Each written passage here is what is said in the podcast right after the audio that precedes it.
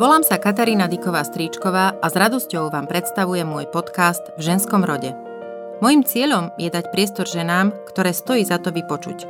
Chcem nám všetkým umožniť vnímať myšlienky, ktoré môžu nielen obohatiť, ale možno aj zmeniť náš život. V ženskom rode sú v Slovenčine tie najsilnejšie slova – Dôvera, pravda, spolahlivosť, odvaha, húževnatosť, výdrž, radosť, krehkosť, múdrosť a pokora. Ale aj zrada, pícha, nevera, malichernosť, choroba, závislosť, žiarlivosť, prehra či smrť. Osobne som presvedčená, že nad nimi všetkými stoja láska a nádej. Prajem si, aby vás naplňali po každom inšpiratívnom rozhovore. Podcast v ženskom rode nájdete na Spotify a Apple Podcasts. Budem rada, keď sa stanete jeho pravidelným poslucháčom a poslucháčkou.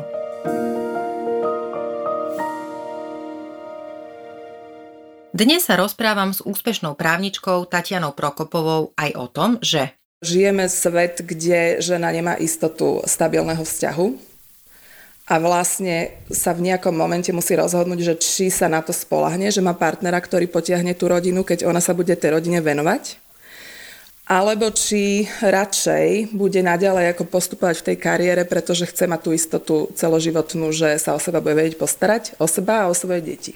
Keď som pred dvomi rokmi dobrovoľne opustila atraktívnu pozíciu v štátnej správe, do mojej pozornosti sa náhodou dostal rozhovor s názvom Ženy nemôžu mať všetko. Šéfka slovenskej pobočky americkej právnickej kancelárie Squire Patton Box Tatiana Prokopová v ňom hovorila aj o tom, aké je to riadiť právnickú firmu, rozvíjať biznis, robiť špičkové poradenstvo a byť zároveň vnímavou a láskavou manželkou a mamou. Vedela som veľmi dobre, o čom hovorí. A ja som mala malé deti a mala som za sebou roky veľkej zodpovednosti a extrémne intenzívneho profesionálneho života. Bohužiaľ, často na úkor toho rodinného a partnerského. Cez našu spoločnú priateľku som sa k Tatiane nakoniec po dvoch rokoch prepracovala aj osobne. Stretli sme sa nad rannou kávou v jej kancelárii v Bratislavskom starom meste. V ženskom rode dnes nie len o nádeji a láske, ale aj o tom, čo všetko nám dávajú a berú mnohé možnosti, ktoré máme. A o tom, že niekedy je rovnováha v živote najmä vecou veľkorysého pohľadu nás, nášho okolia a hlavne tých, ktorých milujeme. Táňa, takže ďakujem, že si si našla čas. My sme sa stretli v tvojej kancelárii, zariadenej v prísnom e, štýle právničky a právnika, tak to si to predstavujem, že to vyzerá. A ja by som sa chcela spýtať, e, ako sa presadí žena v tvrdom biznise, a kde dominujú muži, tak ako v politike, tak e, to vnímam teda, a oprav ma, ak sa milím, tak aj v, v biznise a v práve vlastne vnímame a registrujeme dominanciu mužov. Čiže ako sa robí, aspoň na Slovensku, biznis žene? Tak ďakujem v prvom rade za to, že si ma oslovila, Katka. Aj ma to prekvapilo, aj som teda čakala, že aká bude téma, ktorá ťa bude zaujímať. Um, odpoveď si myslím, že za tých mojich, ja neviem, od 99. vlastne robím právničku, um, je strašne jednoduchá. Žena sa presadí v tom vysokom biznise už um, ťažkou prácou je pravda, že e, keď e, začínaš, tak je to level playing field, pretože tie ženy vlastne vyštudujú vysokú školu. Dokonca si myslím, že dnes je, myslím, že viac študentiek ako študentov na vysokých školách v priemere na Slovensku. A v podstate vtedy, kým nemajú deti, nemajú rodinu, tak vlastne oni začínajú ško- po škole, koncipienti idú do praxe, nemajú žiadne postranné starosti a záväzky. Čiže vlastne do určitého veku tie právničky sú porovnateľné s tými mužmi a necítia žiadny rozdiel. A tak som to aj ja vnímala, hej. Pracovali sme všetci ťažko, aj kolegovia, aj kolegyne. A mm, nepovedala by som, že tam boli nejaké rozdiely v pohlaví v zmysle toho akože kariérneho rastu. Samozrejme, že boli rozdiely v pohlaví v zmysle toho, že či ťa klient akceptuje, hej, či keď prídeš na prvé stretnutie, či automaticky máš tu ako dôveru, tam sú rozdiely. K tomu sa môžem potom neskôr vyjadriť. Uh-huh. Ale potom začne byť problém samozrejme v čase, keď tie ženy už chcú si zakladať rodiny, majú prvé deti alebo proste sa vydajú a chcú mať deti, hej. A začínajú rozmýšľať o tom, že či teda ako túto kariéru a túto ťažkú prácu môžu vlastne dlhodobo um, ustať. A mnohé si povedia, že nie že to proste nebude kompatibilné, hej, a vlastne to vidíme potom na tých číslach žien, ktoré sú právničky už po, povedzme, po 30 po 35 v porovnaní vlastne so svojimi mužskými kolegami, aj celosvetovo, v tom, koľko žien sa stane partnerkami v advokátskych kanceláriách a ktoré proste dotiahnu tú kariéru až ako keby do toho porovnateľného top levelu. A tam je obrovský úbytok a myslím si, že to nie je len ako v sfére práva, ale že to asi platí všade, lebo aj u nás, keď si zoberieš aj verejné inštitúcie ministerstva, no je milión tam žien, ktoré tam pracujú na rôznych odborných odboroch, hej. Ale v nejakom momente už proste nevy, nevyrastú do tých top pozícií. A, um, a je to ako prirodzené, je to prirodzený úbytok, ktorý je spôsobený vlastne tým, že sa venujú tej rodine, a že, ako si povedala, že ako keď sme mali svoj taký úvodný rozhovor, že vlastne ženy majú tendenciu si na prvé miesto vo svojom hodnotovom rebríčku vlastne zaradiť deti a rodinu. A je veľmi málo žien, ktoré to majú opačne. Že prvá je práca a potom je rodina, hej. A myslím si, že to je ako prirodzené a vôbec to neodsudzujem. Dokonca si myslím, že vlastne každá žena v nejakom momente sa musí rozhodnúť, že čo je tá priorita. A um, či je to úplne kompatibilné, myslím si, že uh, to nikdy nebude kompatibilné, ale žijeme svet, kde žena nemá istotu stabilného vzťahu a vlastne sa v nejakom momente musí rozhodnúť, že či sa na to spolahne, že má partnera, ktorý potiahne tú rodinu, keď ona sa bude tej rodine venovať alebo či radšej bude naďalej ako postupovať v tej kariére, pretože chce mať tú istotu celoživotnú, že sa o seba bude vedieť postarať, o seba a o svoje deti. No, Takže no, tam je podľa mňa ten rozdiel. Teraz, no. Hej, no. tam je podľa mňa ten rozdiel a ja mám kamarátky, ktoré sú vlastne právničky, ktoré sú advokátky a ktoré majú ako keby ten komfort druhého partnera, ktorý tiež robí kariéru a možno, že je úspešný a tam sa potom ťažko povie, že idem aj ja robiť tú kariéru, lebo proste jeden z tých partnerov vlastne musí tú rodinu ťahať, hej.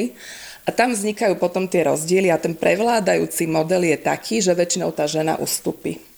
A ide na matersku a teraz niektoré ostanú, niektoré sa potom vrátia v nejakom momente a strátia ten čas v tom kariérnom postupe a je otázka, či potom chcú 100% nabehnúť naspäť alebo možno v nejakom akože dielčom režime, hej. Mhm, čiže polovičný úvezok. Takže podľa mňa to strašne áno, závisí od toho, že uh, aký je ten konkrétny setup tej rodiny, hej.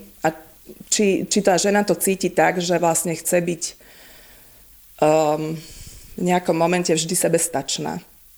A nemajú to všetky ženy tak, že chcú byť sebestačné, čiže v nejakom momente si povedia, že urobím nejaký kompromis, hej, budem to balansovať a pôjdem na čiastočný úvezok alebo nebudem chcieť až taký kariérny rast a, a hej, alebo zmenia úplne svoju kariéru, že robia niečo iné. Čiže myslí si, že je to aj o tom, že vlastne prejavia uh, veľ, väčšiu dôveru vo svoj vzťah v partnera, ako vlastne uh, v sebe, v seba samú a v to, že sa chcú vlastne realizovať, alebo teda rátajú s tými nejakými zadnými dvierkami, že sa to raz môže stať. Pýtam sa preto, lebo uh, uh, som, som bola konfrontovaná s viacerými príbehmi žien, ktoré sa ocitli presne v tej situácii, kedy sa už na partnera nemohli spoľahnúť, a, a aspoň nie v takej miere, v akej to bolo možné dovtedy.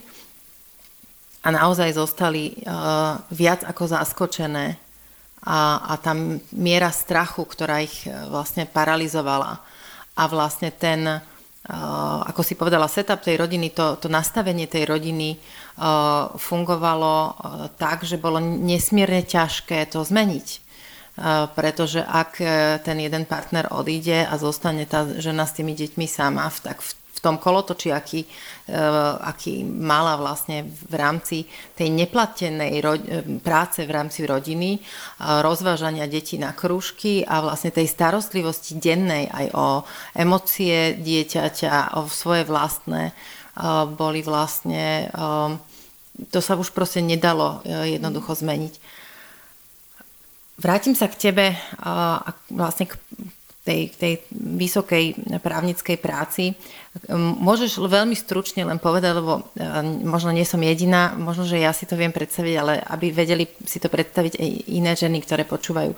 Čo to znamená stať sa partnerom v právnickej firme? Ja si priznám sa, že e, ja si právničku vo firme predstavujem na základe svojho veľmi konzervatívneho prístupu. Ellie McBealová bol vlastne seriál, ktorý som strašne mala rada. Čiže poďme teraz nie do televízneho biznisu, ale do reality. Čo to znamená, keď sa právnička stane v právnickej firme partnerkou? No, veľmi laicky povedané, že vlastne sa staneš spolumajiteľkou toho biznisu, že vlastne nie si zamestnanec, ale že okrem toho, že musíš tú prácu robiť, tak ju musíš aj vlastne zháňať že musíš uživiť teda nielen seba, ale samozrejme aj mladších kolegov a keď chceš mať nejaký zisk samozrejme, hej, tak musíš tej práce e, zohnať dostatok. Čiže e, zodpovednosť nie je e, len za to, že koľko ti príde na účet, ale zodpovednosť je za to, koľko ľudí vlastne k tebe vzliada, pretože od teba záleží aj ich vlastný život a ich ano. vlastný príjem mesačný. Áno, tak ako veľa iných biznisov a ešte by som povedala, že možno, že vlastne tá advokácia je, nie je zamestnanie, áno, že to je vlastne podnikanie a vlastne aj ten návrat do práce advokáta, ja častokrát, alebo advokátky, teda, alebo teraz sa rozprávame práve o tom, o tom že čo je vlastne prekážkou v pokračovaní v tej kariére, ja to prirovnávam ku kozmetičke a kaderničke, hej, že si zober, že vlastne chodíš roky k jednej kaderničke a ona teraz povie, že ja idem teraz na dva roky na matersku a nepracujem, hej. No tak s najväčšou pravdepodobnosťou jej klientky prejdú k inej kaderničke, pretože potrebujú vlasy robiť častejšie ako raz za dva roky, že? Čiže vlastne o nich príde. Alebo kozmetička to isté, hej. Čiže ja to v podstate prirovnávam k tomu, lebo častokrát si ľudia hovoria, že prečo nemôžu ostať na materskej dlhšie a potom sa vrátiť, čak to je zamestnanie. No to nie je zamestnanie, to je uh, slobodné povolanie, ktoré je vlastne podnikaním. A je do veľkej miery závislé na osobe, ktorá proste má tie vedomosti, má tie skúsenosti. Dnes už je to veľmi špecializovaný odbor, to znamená, že dnes už uh, naozaj sa predpokladá, že ten seniornejší advokát už je vlastne odborníkom v nejakej špecifickej oblasti a že kvôli tomu si ho hľadajú tí klienti. To znamená, že to nie je také, že ten, tá práca ma tam počká. Toto je vlastne niečo, čo až, až um, mi stiahlo brucho, keď som si uvedomila, že vlastne ten, tú, tú mieru zodpovednosti nemáš teraz len vlastne sama za seba, za svoje deti, za svoju rodinu, ale za všetkých ostatných. A ako žena, keď, keď sa vraciame k tomu, že ako, ako žena vlastne e, preráža e, tú autoritu a dominanciu mužov, akým spôsobom sa vlastne robí biznis žene? Ako vlastne ty môžeš ako profesionálka v tom, čo robíš, prejavovať tú svoju autoritu a tomu, toho klienta presvedčiť, že e, práve ty si tá práva. No. Hrá tam rolu, prebač, hrá tam rolu to, že musíš niečo viacej urobiť ako ten muž?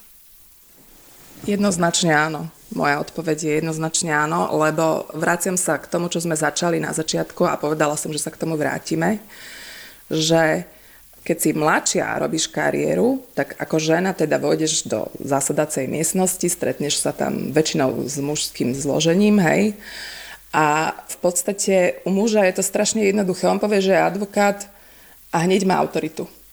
Hej? Ale tá žena proste tam vojde, keď je mladšia ešte špeciálne, Tak um, poprvé niekedy sa stane, že keď ten klient uh, alebo tá protistrana hej, ťa stretne, tak si myslí, že si tam prekladateľ. To boli voľa kedy moje začiatky.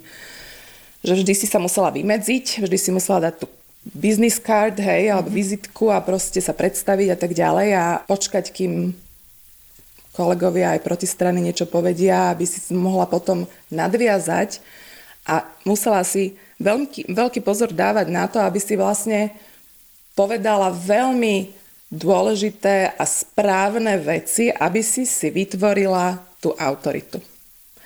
Čiže preto hovorím, že samozrejme aj medzi ženami, aj medzi mužmi sú právnici, ktorí sú lepší a horší. Hej? Ale u tých žien, ako náhle, ako keby tá prísnosť na, a, a tie požiadavky na to, aby prerazila v tom biznise, sú strašne závislé na tom, že fakt urobí dobrú prácu, že fakt hovorí k veci a tak ďalej. Hej. Je to smutné, ale takto je možno, že dnes už až takto nie je cítiť lebo už je to trošku iná doba. Hej? A vidím to aj na mojich mladších kolegyňach, že aj ten setup v rodinách už je trochu iný, ako mala naša generácia bola kedy. Ale myslím si, že aj dodnes je to tak a vlastne aj v tom vrcholovom biznise je to potom tak, že myslím si, že žena by mala byť ženou, že aj keď vôjde do tej zasadacej miestnosti, že nemala by sa snažiť splínuť s, tým mužským dávom, že je pekné na tom to, že môže prelomiť takú tú akože mužskú debatu aj nejakým ženským vstupom a ja odkedy mám rodinu, tak absolútne sa nebránim tomu, že poviem, dneska mám deti v škole, zabudli sme tašku, to sa mi stalo. Teraz začali sme chodiť do prvého ročníka a po dvoch týždňoch sme zabudli tašku doma ráno, hej. Tak to je to aj taký icebreaker, hej, že na rozhovor a um, priznáš tam tú svoju ženskosť, ale vlastne to je aj taký znak um, určitého sebavedomia tej ženy, že sa nebojí o tom hovoriť, hej, že vlastne je to absolútna súčasť toho biznisu už dnes. A, a sama žena sa s tým musí vysporiadať, že s tým nemá problém to povedať, lebo ženy sú same s, svojim nepriateľom v tom, že sú strašne seba kritické, príliš seba kritické. A potom, keď sa, sa boja, že ježiš, čo si tí muži pomyslia, keď ja tu budem rozprávať o mojich deťoch, no tak čo si pomyslia, aj oni majú doma tie deti, hej, a tiež zažívajú tie starosti a niekedy až prekvapivé, keď sa tá téma detí začne, ako sa to tam celé rozvinie a zrazu vieš o, o tých partneroch všeličo, čo by si nevedela za normálnych okolností, aj, aj o rodinách a podobne. Takže je to podľa mňa taký akože konverzačný dobrý, dobrý prvok. Čiže nepodkopávať si autoritu tým, že by som sa bála to. Uh, Nie, vlastne presne, nejakým spôsobom uh, prejaviť seba, byť. Hej, prejaviť čiže... seba aj v, aj v práci, aj ako myslím, aj v, s tými partnermi, klientami a podobne, protistranami, ale zároveň aj v rámci ako týmu. Veď tí ľudia vedia, že je to matka, hej, a ja tiež, keď som začala mať vlastne tú pozíciu svoju, um, riadiacu kvázi, tak uh, tiež som mala taký stres z toho trošku, že tí mladší nemajú rodiny, nemajú deti, že oni sa pozerajú veľmi kriticky na to a čo je zaujímavé, že ženy kritickejšie ako muži, mladší, hej, lebo oni vlastne pozerajú, že OK, keď ja budem mať deti, tak ako ma, hej, že ako budem robiť tú, tú, tú pozíciu vyššiu. A čiže tam je to trošku akože ešte taký ako keby špecifický svet v rámci ako interného týmu, ale vo všeobecnosti to treba jednoducho priznať a potom eventuálne raz sa to potom dostane k tebe, že je to docenené, hej, že nehrám divadlo, prečo by som mala hrať divadlo, tak ja odchádzam niekedy skôr ako iný z tej práce, hej, ale zase uložím deti a robím do polnoci, hej, čiže je to len otázka toho rozloženia si tej práce za ten deň a oni to potom vlastne to, to vidieť na tom, tak ona na tej musí práce. byť urobená. Hej, ona urobená, musí byť hej, urobená, musí čiže hej. na tej práci to vidieť a presne to je pro, proste typické pre advokátov, že robia vlastne prácu za nejaký čas hej, a ten čas sa vykazuje, to znamená, že je to merateľné a o to viac je to potom aj náročnejšie, pretože keď nerobíš, tak to vidieť, hej, takže v tomto je potom ten ťažké nájsť ten balans. Ale teda späť k tej otázke, lebo tá téma sa dá vetviť. V podstate, ako, ako sa presadiť v mužskom svete, je ostať ženou, ale byť veľmi, veľmi odborne zdatná. Čiže nespravím to iba tým, že budem dobre vyzerať. Práve naopak, že niekedy to môže byť Myslím si, že to je, je veľká újma. Handicap, Dobre. Ne, že handicap. Že handicap vybalancovať je to, to, to ako, akým spôsobom sa prezentujem vizuálne Áno. a akým spôsobom sa uh, prezentujem vlastne tým, čo viem, aká som špička v tom, tom svojom odbore. Áno, a povedala by som, že it does get better v tom zmysle, že čím je žena staršia, tým menej ako keby vysiela také tie signály, že pozor, že ja som tu nejaká žena, ešte keď je atraktívna, tak ešte o to viac má vlastne tá druhá strana pocit, že e, proste rieši aj in, inú, mhm. inú nejakú sféru. A čím je staršie, tým je to jednoduchšie, hej. takže, takže čo sa týka toho profesionálneho rastu, tak tej žene vlastne pridáva ten vek na jednoduchšom presadzovaní sa. Hej, Aspoň lebo teda už tam odpadnú, hovoríš, áno, hej. odpadnú Mhm. tam Hej. tieto. Áno, samozrejme, je to ako mediálny svet je niečo iné. Tam ten, tie lux sú dôležité asi vždy. Eh, Chcem sa spýtať vlastne, um, zaujíma ma teda tie ženy, ktoré si veľmi jemnučko si to naťukla. Z mojej skúsenosti je veľmi uh, mnohy podkopávajúce ani nie tak mužské prostredie, ako prostredie ženské. Veľmi paradoxne to znie a veľmi zvláštne, že to hovorím vlastne v rámci podcastu, ktorý hovorí o myšlienkach žien. Ale je to tak, chcem, chcem hovoriť aj o tom, že prajnosť e, ženskej časti a inej žene býva niekedy maximálne limitovaná, aspoň z mojej skúsenosti. A veľmi málo sa stretávam so ženami, ktoré priamo a adresne podporujú iné ženy, ktoré ne, nespochybňujú uh, iné ženy v ich úspechu, ktoré žičia a nezávidia a priam dokonca ťahajú iné ženy, mladšie ženy, alebo naopak staršie ženy, proste tie, ktoré sú nejakým spôsobom znevýhodnené, ale pritom šikovné, či už k sebe do biznisu, alebo im jednoducho doprajú úspech v tom, čo robia. Aká je tvoja skúsenosť? Ak môžeš povedať teda. No, teraz už uh, myslím si, že takto. Povedala by som, že ženy, ktoré sú v biznise a ktoré to niekde dotiahli, majú tendenciu vlastne byť veľmi kritické. Pretože, ako som povedala, podarí sa to len tým ženám, ktoré sú fakt dobré, hej. Čiže vlastne oni museli prejsť ako keby ťažkú cestu kariérnu a urobili veľa životných kompromisov na to, aby sa tam dostali. A tým pádom vlastne častokrát ženy na vysokých pozíciách sú tvrdšie, dá sa povedať, vo svojich očakávaniach, hej, voči ostatným. Ale nemôžem tým povedať, že by som mala skúsenosť, že nedoprajú alebo že nechcú spolupracovať, pretože oni tiež vlastne očakávajú kvalitu na druhej strane. A keď zistia, že tá kvalita tam je a dokážu oceniť to, že iná žena prešla tým istým ťažkým rebríčkom a keď zistia, že je to tak, tak sa veľmi rýchlo dokážu skamarátiť. Prelomiť tie bariéry je ľahšie, pretože vlastne zažívajú rovnaké problémy, hej, tie ženy. A potom už to ide veľmi dobre a sú, myslím si, že vlastne sú prajné a vedia si aj dohodiť biznis a tak ďalej. Čiže na tých vrcholových e, pozíciách, alebo už teda v tom akože vyššom biznise mám dobrú skúsenosť. Horšie je to, ako sa s nimi stretneš, lebo vlastne väčšina biznis eventov je večer a tam, keď prídeš, tak 75% a to je ešte ako dobré percento, hej, je v čiernych oblekoch. Presne tak, lebo tie mamy dávajú uh, Tak. tie deti do Tak, postele. čiže hej? vlastne skôr v tom, eh, v tom, ako v tom segmente kvázi, že ako získaš prácu od inej ženy, je to o tom, že musíš sa s ňou najprv stretnúť niekde. A potom už je to fajn, lebo potom už je to na tebe, ale takisto ako musíš tou kvalitou presvedčiť muža, tak musíš presvedčiť ženu, len potom už je to ľahšie, tá komunikácia. Takže tamto podľa mňa funguje fajn. Horšie je to so ženami, ktoré nerobia tú kariéru a tým, ako sa kriticky stávajú k tým ženám, ktoré robia tú kariéru, pretože vlastne tam vždy proste zacítiš niečo v tom zmysle, že a ty sa tak nevenuješ svojim deťom, ty si uprednostnila tú kariéru. Hej, že vlastne tam, ja keď sa stretnem so ženami, ktoré proste treba sú doma, hej, a sa starajú o svoje deti, to vždy mám komplex. Že máš pocit, že nie si Vždy mám pocit, že bože, tie moje deti, robím pre nich dosť. Hej, že urobila som to správne rozhodnutie a tak ďalej, hej. Čiže a to tam proste asi vždy bude, ale strašne rada sa rozprávam so staršími ženami, ktorých ináč tých príležitostí na taký rozhovor je málo. A jednak preto, že vlastne v tých ešte starších generáciách od nás je málo tých žien vo vrcholovom biznise.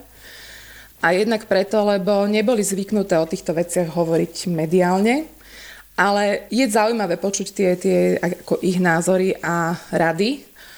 A preto vlastne aj ja celkom ako k tejto ženskej téme inklinujem z toho dôvodu, že si myslím, že ženy, ktoré si tým prešli, by mali o tom hovoriť. To som sa chcela spýtať. Áno, či by sme mali o tom Jednoznačne si myslím, že áno, mne to chýbalo vo svojej kariére.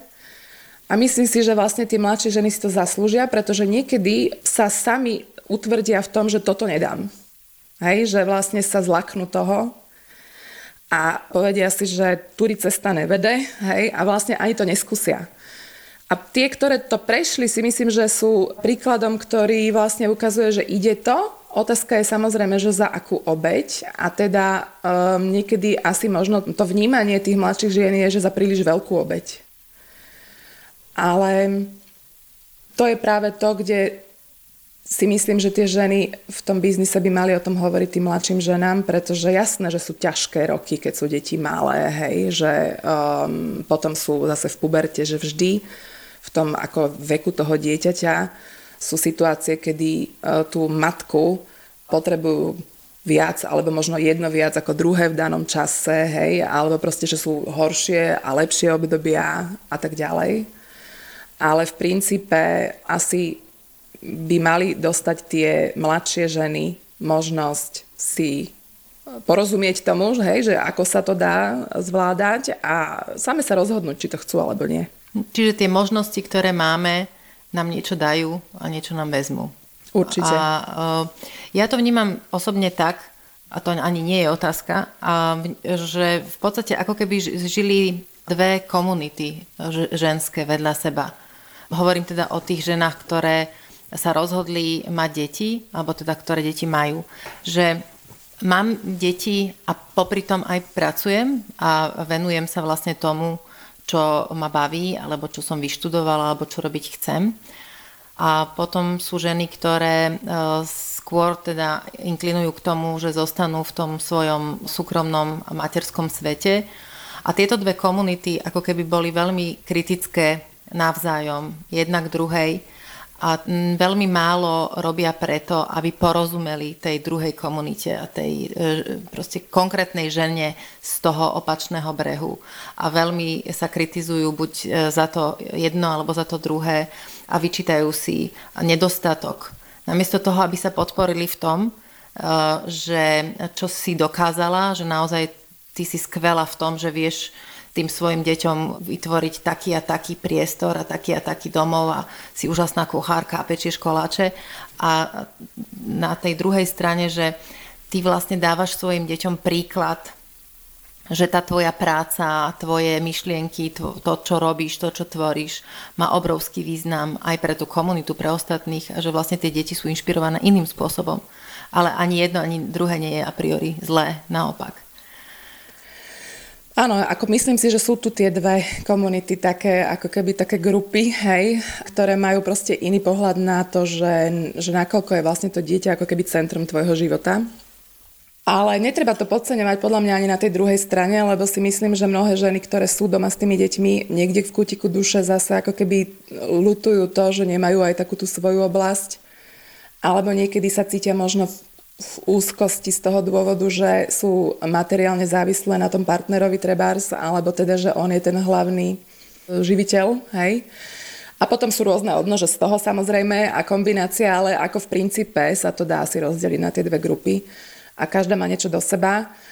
A mňa osobne ako zraňovalo to, že ja som išla relatívne skoro naspäť do práce, keď som mala malé deti a zraňovalo ma to, že automaticky som počula také proste e, tie kvázi kritiky, že no toto si sa musela tak ponáhľať, to na čo si sa tam trepala tak skoro a tak ďalej, hej, lebo vlastne presne to, čo som povedala, že áno, že niekto, kto je povedzme na nejakej pozícii ja neviem, sekretárky, alebo nechcem to zhadzovať, alebo učiteľky, tak asi áno, tam vlastne tá pozícia sa kvázi nemení, hej, nejakým spôsobom není závislá konkrétne od tej osoby a môže sa tá žena ako mať ten komfort, že sa vráti po dvoch, troch rokoch, ale ako som vysvetlovala na príklade kozmetičky, tak tá advokácia taká úplne nie je, hej, že vlastne tam ti utečie veľmi veľa vecí a môžeš aj prísť o ten vlastný, o to, o to vlastne, o tú živnosť, hej, a pretože stratíš všetkých klientov, hej keď to Asi preženiem. nie je potom keď to jednoduché začínať od znova. Či Čiže to vlastne to není celkom akože voľba a ešte by som chcela povedať to, že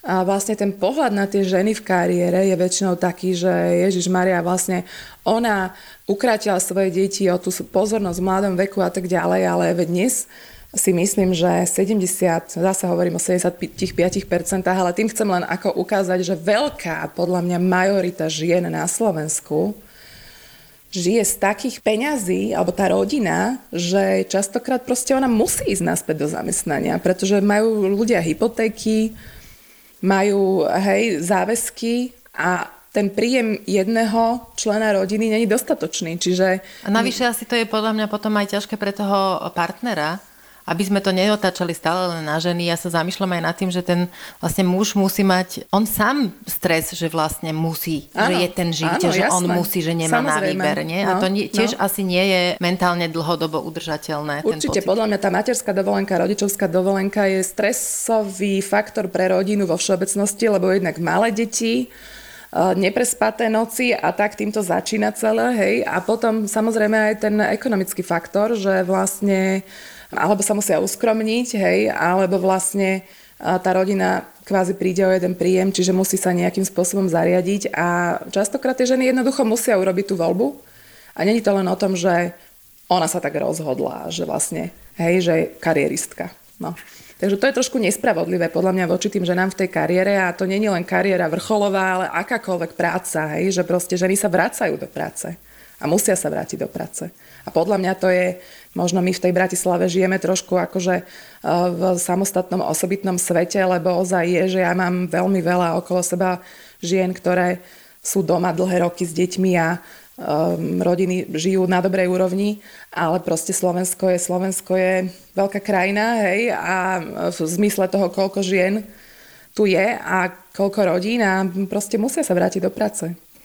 Povedala by si, že už teraz ako tu sedíš teda partnerka vo veľkej zahraničnej advokátskej firme, že si vlastne uh, našla nejaké zmierenie v sebe samej medzi tým profesionálnym a tým materským?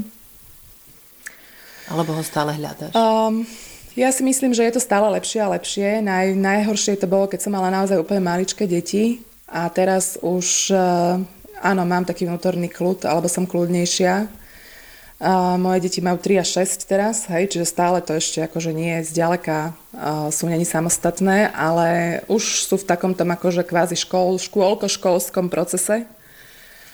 A je to, máme taký režim už zabehaný a zase si myslím, že ženy, keď majú ako v neskoršom veku detí, je tam strašne veľa nevýhod, ale jedna z výhod je, že vlastne v rámci tej firmy si už podstate ty ten, kto zadáva čas hej, a rozdieluje úlohy, čiže vieš si ten čas nastaviť. Takže to je možno tá výhoda ako keby toho materstva v neskoršom veku, že už kariérne si ako kvázi hore. Hej. Ale zase tým nechcem nikoho um, Odrazať? pozbudzovať, aby čakal s, s, s materstvom. Nemyslím si, že to je dobrý model vo všeobecnosti a aj moje mladšie kolegyne nabádam, že myslíte na to, nemajte pocit, že za to, že vidíte na mne trebárs, hej, že ja som mala prvé dieťa v 36, tak eh, že je to OK, není to OK a proste nenechajte sa týmto akože pomýliť. My sme boli taká trošku špecifická generácia, si myslím, v tomto. A, a je to milé, že ja na tej ich mladšej generácii vidím, že oni majú tú tendenciu mať tie rodiny a mať tie deti tak do tej 30 alebo okolo tej 30 že vlastne ten vek sa vrácia, hej, že, že neostalo to a až v týchto, lebo už podľa mňa už sú pritiahnuté za vlasy úplne tie už nové trendy na svete, že si ženy dávajú zamraziť vajíčka, aby mohli robiť kariéru v IT biznise a v Silicon Valley a podobne. Tak um, to je určite nie cesta, ktorú by som ja akože chcela ako odporučiť mladším právničkám trebárs, hej? Je niečo, čoho si sa kedysi bála a prišla si na to, že vlastne už sa toho nebojíš? Áno, bála som sa povedať, keď hovoríme o, teda o tej kariére, bála som sa povedať na stretnutí, že no, tak toto neviem. A dnes sa to nebojím už povedať, hej, pretože vlastne človek nemôže vedieť všetko a strašne mám rada také otázky našich e, rôznych kamarátov alebo proste ľudí, s ktorými sa stretávam, keď vedia, že som právnik, tak sa ma na všetko pýtajú, ako je. A ja mám rada taký príklad a poviem, že vie, viete, alebo vieš, aj krmivá a osivá sú regulované zákonom, hej? A neviem, aké sú. Čiže proste celý, celý e, štát a celé fungovanie všetkého, každej jednej oblasti je v nejakom zákone. Hej? Takže to nie je proste v ľudských silách niečo také obsiahnuť. A preto vlastne aj dnes e, sa teda tie e, odbory snažia veľmi už špecializovať. A tak ako som povedala, že už to už není to o tom, že právnik vie všetko, alebo teda každú tú oblasť. A preto si myslím, že práve je ako aj v poriadku, lebo tá spleť tých zákonov je obrovská a judikatúra a Európsky súdny dvor a tak ďalej, to už sú také ako špecifické právne veci. Ale že vlastne som oveľa viac sama sebou, že už ne, nemám ten stres, že kedy čo mám povedať, hej, a tak ďalej, že to už sa človek tou skúsenosťou asi o týchto vecí oprostí. Aj keď minule som sa stretla s jedným advokátom, ktorý je tak akože porovnateľne kolega v inej kancelárii medzinárodnej a som hovorila, že bože, že ja sa hoci kedy zobudím o 5 nad ránom a zistím, že bože, dali sme tam hentú vetu, alebo dobre sme to urobili, nezabudli sme na niečo a on mi hovorí, že čo, že to ešte máš, tak to ja už teda nemám dávno. predsa len Hej, že, niečom ten Predsa len, že tí muži ako keby tu, tu, sú takí trošku takí ako zrelaxovanejší v tom, že sú, neni, ne, nechcem povedať, že sú není zodpovední, sú zodpovední a ja mám absolútny rešpekt pred všetkými akože našimi mužskými kolegami a si myslím, že aj v rámci tímov je dobre, keď sú zmiešané, lebo sa môžeme jedni od druhých niečo naučiť.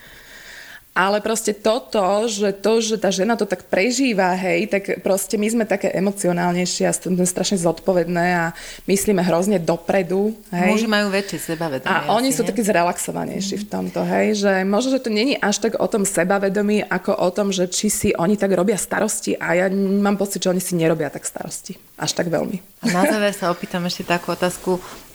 O čom rozmýšľa Táňa Prokopová, keď je sama? Tak toto sú najťažšie otázky. o čom rozmýšľam? Tak asi, najradšej, najradšej. Asi sa, Zoberme to tak, že áno. pozitívne. Ja rozmýšľam vždy o tom, že či niekoho nezanedbávam. Zase len tam tá, tá, hej, tá starostlivosť je tam, pretože už mám predsa len rodičov, ktorí sú už v dôchodkovom veku. A ten život s tými malými deťmi a prácou je o tom, že sa človek strašne naháňa a proste rozmýšľam o ľuďoch, ktorí sú mne blízky, a nielen teda rodičia, ale samozrejme aj kamarátky blízke, ktoré sa mi nedarí možno tak často stretnúť práve pre tú hektiku. A rozmýšľam, že uh, proste snažím sa nájsť ako keby nejaký taký systém žitia, že aby som strávila čas a venovala pozornosť aj týmto ľuďom. thank you